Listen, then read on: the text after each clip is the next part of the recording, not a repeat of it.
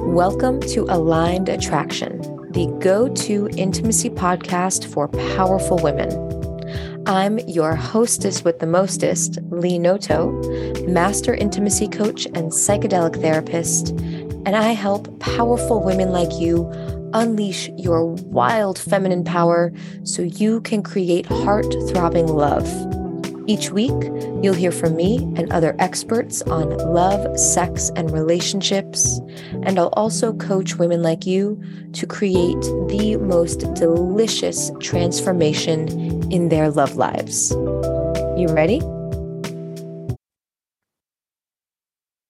You have a great life. You're a successful woman. You have a well-paying job. You've got friends and family who love you and who you love. But the man is nowhere to be found.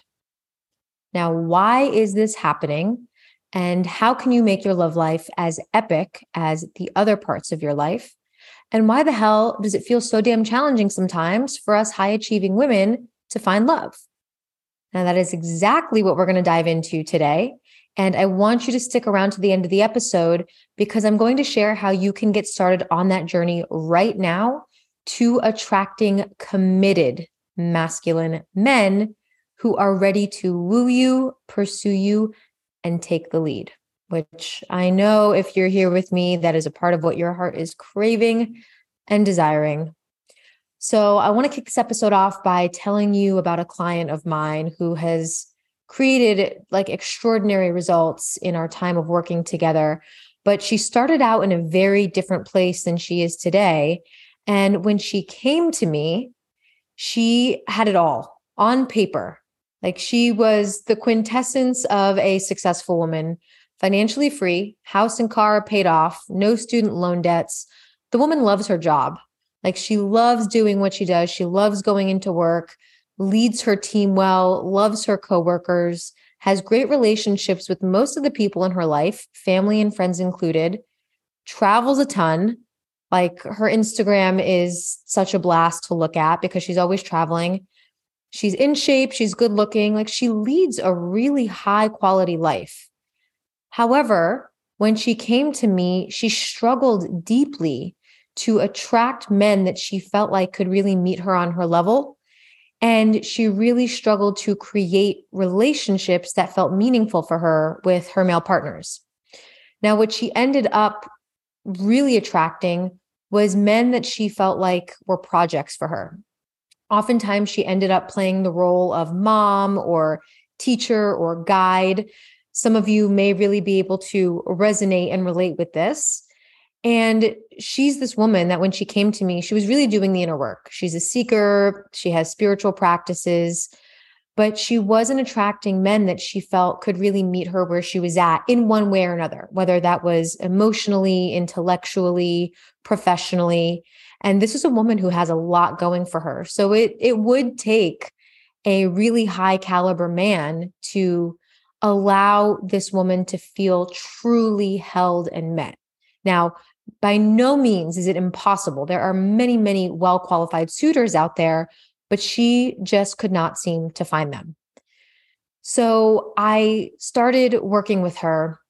And in my years of doing this work and living this very experience for myself, in having all sorts of patterns that I played out in dating and relationships and not knowing why I couldn't really crack the code on love. And this was the one area in my life that I'd really struggled with the most because I didn't really struggle in other areas. I'd created relative to very high levels of success. So I boil it down to four main reasons why we as high-achieving women often have a really challenging time either dating men that feel like a really good fit or creating relationships with men that feel like a good fit. And I'm going to tell you all about that in this episode. And then I'm also going to tell you why that comes up and what to do about it. So there are four main reasons why this is occurring. I'm going to start with some of the simpler ones and then get into some of the deeper ones. Reason number one, possibly why, th- why this is occurring, is that you show up to love the way you show up to work. So you are a badass boss babe. You're directive at work. You take the lead. You give clear commands. And this is a really, really attractive quality. Like in, in the most loving way I can say this, like, you're a bad bitch. When you show up, you get shit done. When you're in the room, people know where to go, what to do. Like, you are in charge. You got your clipboard and pencil and shit's happening. And that is hot and amazing and awesome. And I'm turned on even by thinking about those qualities in you. And this is attractive initially to equally badass male suitors. But here's the catch with this particular quality, this particular way of being, if you show up like this, is that these qualities, if this is all you're bringing to a romantic relationship, these qualities do not keep the sexual and emotional spark alive unless you know how to turn work mode off and turn partner mode, home mode, not work mode on when you are at home. So unless you can turn work mode off when you get home and you can be a partner, then bringing these kinds of badass, boss babe, directive, commanding qualities to a partnership where you want to be in partnership with a masculine man, there's going to be a mix of oil and water. These two qualities will start to repel each other. If your man's bringing these qualities in dating or in relationship, and these are the only qualities you're bringing, or this is what you're predominantly bringing, there's going to be a repelling that occurs. Now, what would need to happen at home is that you also embody qualities like nurture, receptivity, and gentleness, because the man you want loves, he, like he loves when you surrender, he loves when you relax. And in truth, it's what you actually crave, but you haven't felt safe enough to actually do that. Maybe it hasn't ever felt safe for you to surrender, to let go, to let someone else take the lead, either because you've not let them or no one has proven that they actually can. So that's reason number one. You show up to love the way you do to work. Reason number two, you don't show up to love the way you do to work. Now we're going to flip it. So you're confident and you're clear at work, but when it comes to love, your confidence goes right out the damn window. And for some reason, you find yourself showing up as meager, or you downplay your accomplishments and your badassery, or you show up as overly controlling, as jealous, as possessive, which stems from a lack of confidence and security in yourself. So you show up to work as confident and clear, but then when it comes to love, all that seems to go out the window. That is another uh, clear pattern that I see high-achieving women play out in relationships, which seems so incongruent from how they show up at work. But this happens more often than we'd care to think.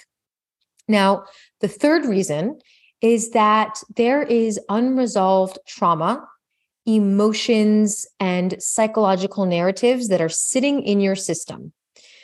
So when we have, or when we experience traumatic events at any point in our lives, but particularly in early childhood, and we don't have a way to resolve that, then that sits in our nervous system.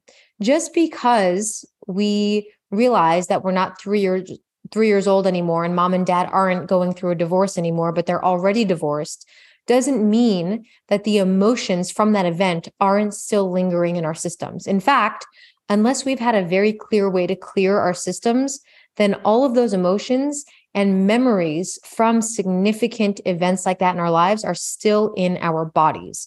They sit in our muscles, in our tissues, and they really um, create a lot of sludge in our nervous system. And then from all of that, we create these psychological narratives around us not being worthy, or us not being desirable, us not being lovable. And it's like this old record where a traumatic event or events happened earlier in our lives. We created meaning from that, and we're still playing that narrative loop in our minds, even though that event is not happening anymore.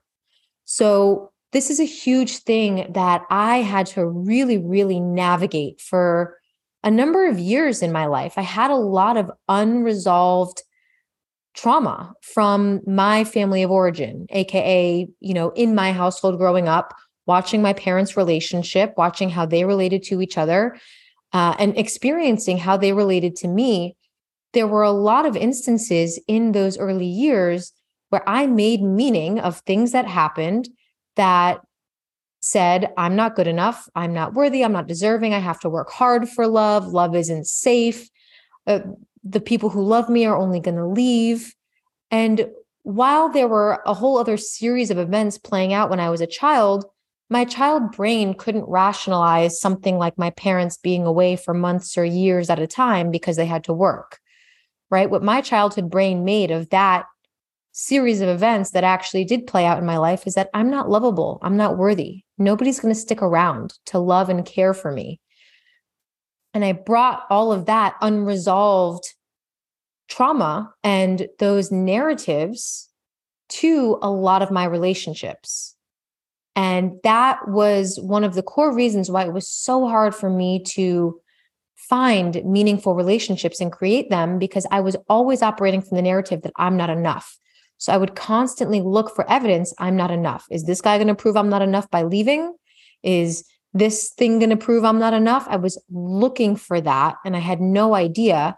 And this happens with so many of us. I see so many powerful, badass women who are slaying it at, at work, in their lives, but they're playing out these narratives of undeservability, not enoughness. And when we have these narrative loops playing in our minds that we created in childhood, we're continuing to perpetuate those narratives that we have about ourselves. So a lot of what I see, particularly amongst high-achieving women, is the narratives of, I'm too much. I'm afraid that I'm too much. So when I go out and date, let me downplay my accomplishments because someone in my childhood told me that I was too emotional or too needy. And I carried that narrative all the way through adulthood. And now I project that onto the men I date. I'm too much. Or I'm not enough. I'm not enough, so I have to breach my own boundaries and people please when I date so that I can prove I'm worthy of this man's love, because somewhere in my childhood, I didn't get the exact kind of love that I needed and wanted. So I created the meaning that I'm not enough. And now I project that onto the men that I'm dating, and that pushes them away. Or I will never be desired, wanted, or loved. So I end up settling for men who I'm not really into, but at least they desire me and they want me, even though I'm not really into them. Or I, I need to be needed so that I can guarantee that I will be wanted and loved. So I, again, breach my boundaries and I overgive to the point of resentment so that this man can need me. Or I provide guidance and leadership as a teacher to this man, or I mother this man so that he'll need me so that I can secure his love and I can avoid abandonment and rejection, because somewhere in my childhood, I felt rejected and abandoned. Or women play out the narrative, men can't be trusted. They'll only hurt me or break my heart because somewhere in my childhood, dad left mom and that's all men do. Or in my dating and relationship history, men have only broken my heart and that's what all men do. Or love isn't safe and goodness isn't safe because my childhood was one experience after the next that proved that to me. And now when I go to find love in dating, it doesn't feel safe. And I don't actually have a reference point in my body that I can let this in, or that I even should let it in, because the only thing that's going to happen is the other shoe is going to drop. Or the narrative that I see a lot of high achieving women play out, I need to work hard for love and I need to earn it, because my entire life I had to prove myself to mom, to dad, to men, to myself, to whomever. And the only way that I can feel like I actually earned it is if I work really, really hard for it. So I'm going to keep proving myself to all of these men so that I feel like I actually worked for it. And the list goes on. So we're playing out these narratives that we created in early childhood and in past points in our lives. And then we're projecting all these narratives onto men when we go out and date, and then wonder why we're not attracting the high caliber, high quality men who are grounded, safe, secure, sturdy, in leadership, because we're not showing up as an energetic match for them. So that is another reason why high achieving women have such a challenging time, is because even though everything in their lives look good on paper, there are all of these unresolved narratives that are running the show behind the scenes that are making dating high quality men, never mind being in a relationship with the high quality men, almost near impossible. Now, in reality, this is not anywhere near impossible. All you'd have to do is go on the inner journey to understanding what narratives you have that you're playing out subconsciously or consciously, and go on the inner journey to really taking a stand for claiming your inherent worthiness or whatever it is that you may perceive is lacking. Now, the last and final reason why a lot of high achieving women have a really hard time finding love, creating love, is that no one taught us how to do this thing called dating, love, and relationships. Like, honestly, we're all just out here kind of fucking shit up, trying to learn from our mistakes, trying to not do it as poorly as we did last time or as poorly as our parents did it, whatever the case may be, hoping to get a little better at it the next go around. And we're kind of just banging our head against a wall, and we don't want to do that anymore. So where do we learn about love? How do we learn to do dating, love, and relationships, since we didn't learn it from our parents, most of us anyway, since there aren't necessarily a lot of great models out there in our personal lives and elsewhere? What do we do about this? Well, I will tell you exactly what to do about that. First thing is, the journey to finding him must first be the journey to finding you. And this may sound cliche, but on this journey to really calling in the one, you have to become the one. And I said this in the last episode, and I'm going to say it so many more times. But if you want to find your man and create your dream partnership, then you have to first become that partner to yourself. If you never listened to another podcast episode, read another book, but you actually made it your mission to do that, he would appear. Many great men would appear. I can damn near guarantee you that, because you would be an energetic match for those kinds of people because you are already showing up like that yourself. Now, when you do this, when you show up for yourself in this way, you naturally start to attract high caliber men who are also doing their inner work and who are ready for commitment.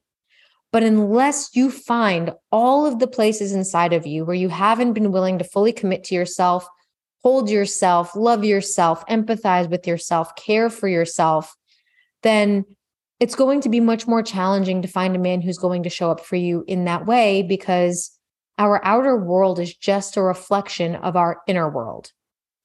So here's the home play.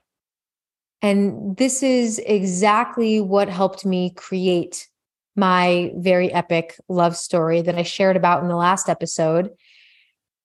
Is I remember one day I was journaling, ready to call in my man. I had just come out of a very long stint of celibacy and not dating. And I was like, all right, I'm ready to get back out there. Like, I'm ready to roll my sleeves up and do this dating thing, you know, learn about my patterns, learn about all the things that I would need to shift to be a match for this man that I want to call in. And I was journaling qualities in, you know, in my journal. And I remember writing, I want for this man to show up for me in all of my emotions and not quiver, not waver, not get scared away, but hold me and encourage me. Tell me to cry harder, encourage my anger, celebrate my joy, like laugh with me, all of it.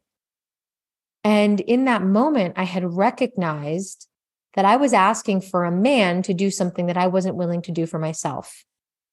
I, at that point in my life, was not fully willing to hold myself and all of my heartbreak and pain and sorrow and discomfort and lonesomeness.